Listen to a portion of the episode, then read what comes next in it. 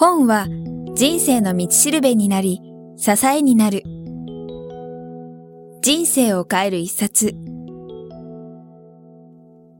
人生を変える一冊は、あなたの人生を変えるような一冊を書いた著者へのインタビュー音声をお届けする番組です。闇雲に新刊やベストセラーを追うのではなく、元新聞記者の聞き手、早川洋平が著書への思い、人生を変えた一冊、人生のターニングポイントなどを著者から直接伺います。それでは、本日のインタビューをお聞きください。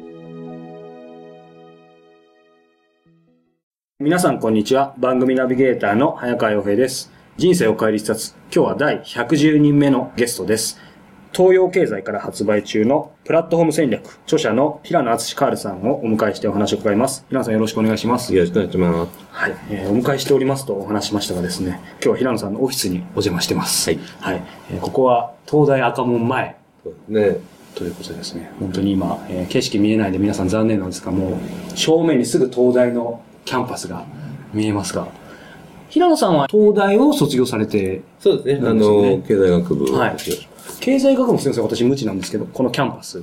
と、すぐそこの棟ですね。目の前の棟ですね。あ、じゃあ本当にもう母校の目の前にオフィスという、えー、素晴らしい環境なんですけども。さあ、今回ですね、このプラットフォーム戦略について、また平野さんご自身のこれまでについてもろもろお話伺いたいと思うんですけども、はい、その前にですね、簡単に平野さんのプロフィールをご紹介させていただきたいと思います。平野敦カールさん、社団法人プラットフォーム戦略協会理事長、ビジネスブレイクスルー大学教授、同大学院講師、株式会社ネットストラテジー代表取締役社長、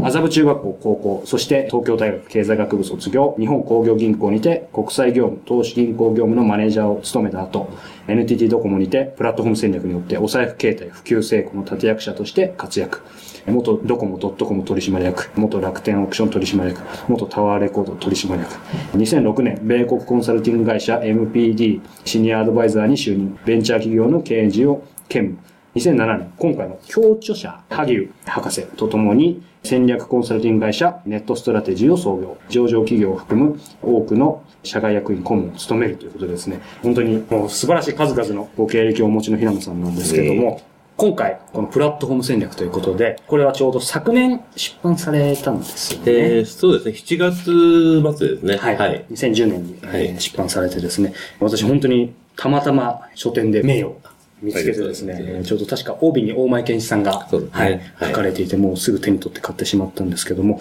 このプラットフォームという言葉最近よく聞くんですけども、まず最初にこの本を書かれた背景というかですね、なぜそもそもプラットフォームが注目されているのかっていうあたりも踏まえてお話しいただけるとありがたいんですが。私あの、まあ、工銀からドコモに移りまして、2007年に今の会社を作ったんですけども、実はその2006年にドコモを辞めた時にですね、アメリカの MPD というコンサルティング会社、これはあの、ハーバードビジネススクールの先生とか、あの、MIT スローンスクール、まあ、いわゆるビジネススクールの先生たちが作ったコンサル会社なんですね。で、そこに参加してくれという話で、アドバイザーとして入りまして、そこが何やってるかというと、いわゆるそのプラットフォーム戦略をこう研究してるチームでして、クライアントとしては結構、あの、世界最大の OS の会社とかですね、世界最大の検索会社とかですね、結構その大手は持ってるんですね。で、私もそういったところのアドバイスをやらせていただいてて、はい、2008年の6月に、アライアンス衝動術っていう本を私書いたんですね。アライアンスというのは提携という意味なんですが、はい、人との提携というのはすごく重要だっていう話を書いたんですが、その中に自分をプラットフォーム化しましょうという一節を入れたんですよ。はい、そうしますと、あの、読者の方から、結構そのプラットフォームっていうところに、まあ、アライアンスももちろん重要なんですけども、はい、人といろんな提携をしながら自分自身の場を作る。はい。こういったそのコンセプトというのに非常に共感しましたっていう話がすごく多かったんですね。うん、やはりあのプラットフォームというその概念っていうのが、あまりそれまで紹介されていなかったというものもありますし、まあ、仕事上もですね、そのアメリカのコンサルティング会社でやってましたんで、まあ、日本に早く紹介をしなきゃいけないなと。はい、で特にまあ Google とかですね、最近は Facebook とか、はい、アメリカ企業はガンガンプラットフォームできますので、はい、日本の企業はどうしてもこういった概念がないんでですね、あのご紹介したくてですね、書いたんですね。なるほど。私も事前にですね、平野さんのブログも拝見してきたんですけども、その中にもありましたし、昨年のですね、プレジデントでも、このプラットフォーム戦略って、そうですね。はい。三大経営戦略の一つに挙げられたりとか、はい、あと、アメリカのフォーブス誌の毎年のその億万長者ランキングの60歳未満の75%が、そうですね。このプラットフォームをビジネスに最初取り入れて創業しているということで、ちょっとキャッチーな言い方すると、その億万長者を生み出すためのビジネスモデルみたいな、そんな感じを受けたんですけども、はい、改めて、特にこの平野さんご自身が定義されるプラットフォームっていうのはどういうことなんでしょうか、一応定義としてはですね、はい、その複数の関係するグループですね。これを、その場、あるいはまあ舞台っていうんでしょうか。まあ、これをプラットフォームと呼んでるんですけども、はい、そこにその乗ってもらってですね、その舞台を外部ネットワーク効果って言ってますけども、はい、平たく言えば口コミ効果ですよね、うん、えー、口コミ効果によってどんどん大きくすると。はい、それで、重要な点はですね、それまでの企業戦略というのが、一企業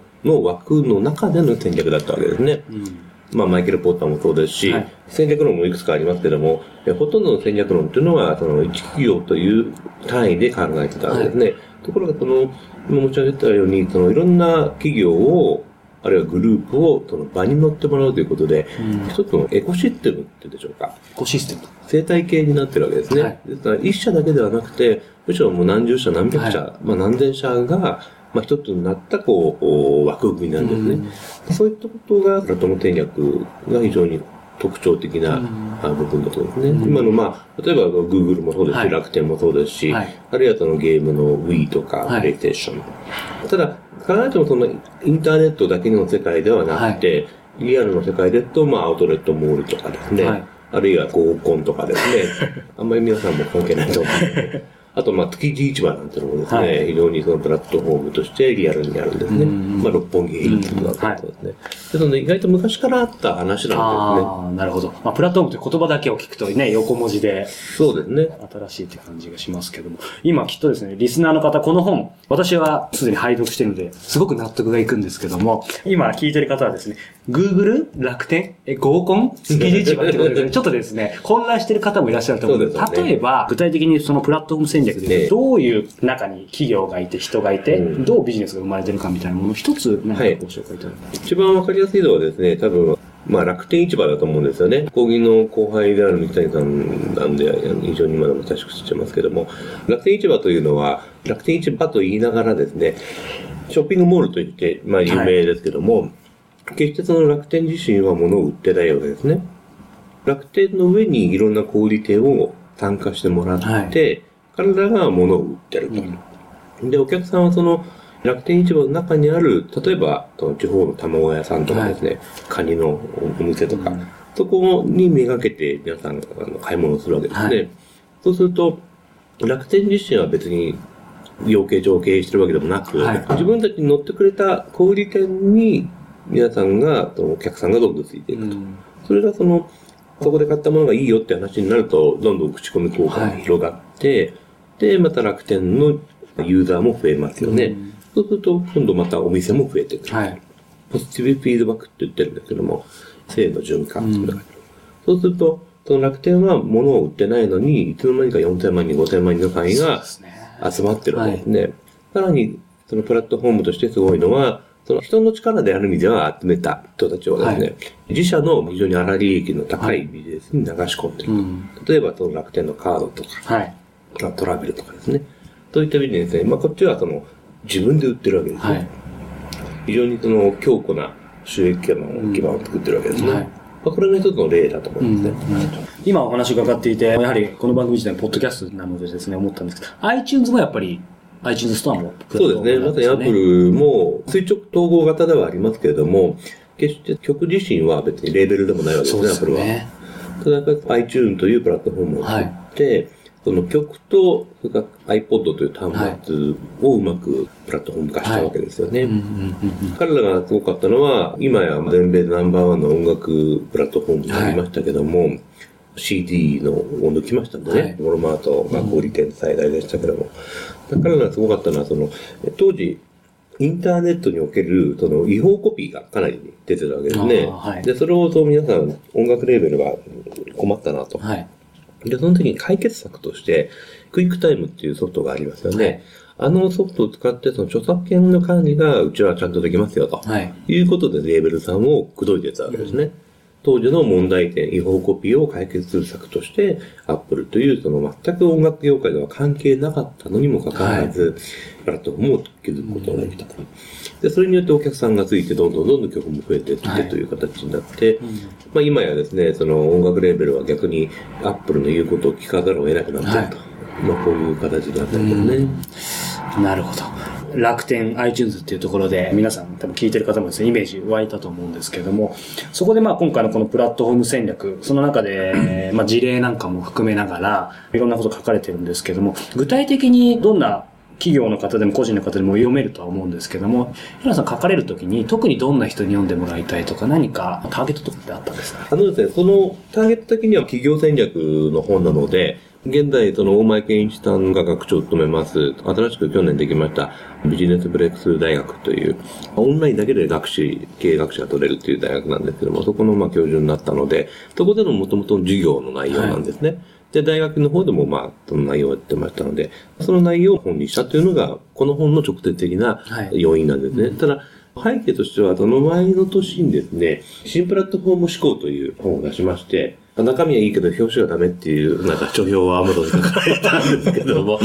これは実体にプラットフォーム戦略の考え方なんですが、これを個人に落としていくというテーマでやったんですね。ですので、先ほどおっしゃったように、まあ企業もですし、はい、個人も実はプラットフォーム化っていうのが非常に可能なんで、実際それによってあのベストセラーを出しているような人も、はい、千葉友さんなんかも使ったそういうプラットフォーマーの思考ですよね。はいうんある意味ではその個人も企業もできるんだけども、こっちが新プラットフォーム思考がどっちかというと個人なので、はい、企業向けということでプラットフォーム戦略を今回出したという位置づけです、ね、はい。なるほど。ありがとうございます。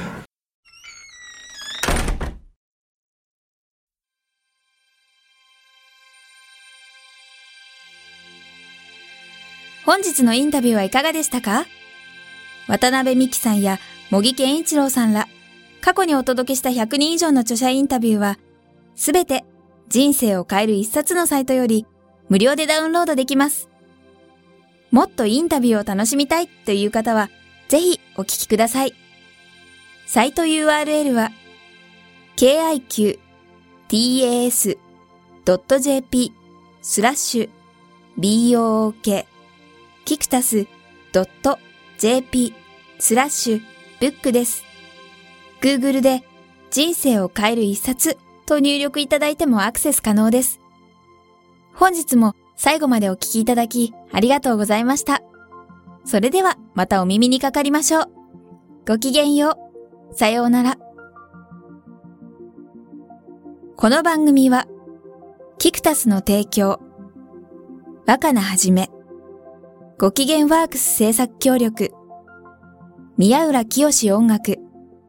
清水夏美ナレーションによりお送りいたしました。